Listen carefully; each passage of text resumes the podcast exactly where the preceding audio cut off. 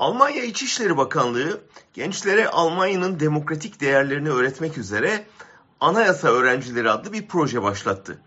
Sosyal Demokrat İçişleri Bakanı Nancy Faeser projeye destek vermek üzere geçen hafta öğrencileri ziyaret etti ve 100 kadar öğrenciyle resim çektirdi.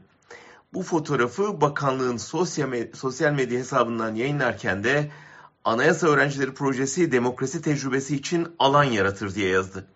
Fakat fotoğraf dikkatle incelenince arka sıralardaki bir grup öğrencinin Bozkurt, Rabia ve IŞİD'in de kullandığı tevhid işareti yaptığı görüldü. Bakanlık durumu fark edince hemen fotoğrafı sildi. Bakan da yeniden bir tweet atıp resimde gösterilen semboller kabul edilemez bunu şiddetle kınıyorum dedi. Bir haftadır Alman basını ve siyasi çevrelerinde anayasa öğrencileri bile bu halde ise Alman okullarında durum kim bilir ne haldedir tartışması yapılıyor.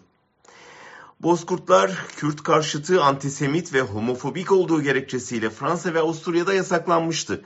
Almanya ise Almanyalı Osmanlıları yasaklasa da ülkücü dernekler konusunda adım atmamıştı. Son fotoğraf skandalı biz nerede yanlış yapıyoruz sorusunu ve demokrasinin altına oyan örgütlere yasak konusunu yeniden gündeme getirdi. Almanya'nın Avrupa ve iklimden sorumlu devlet bakanı Anne Lurman'la görüştük. Bakanın daveti üzerine gerçekleşen görüşmede Dışişleri Bakanı Baerbock'un Ankara ziyareti öncesi Türkiye'de artan baskılar, siyasi tutsaklar, hapisteki gazeteciler, seçim hazırlığı gibi konuların yanı sıra Almanya'daki radikal gruplar sorununa da değindik. Bakan Lürman, siyaset bilimi doktorası olan bir bilim kadını. Demokrasiyi kullanarak demokrasiyi yok etme amacı güden örgütler üzerine de çalışmış. Yani tehlikenin farkında.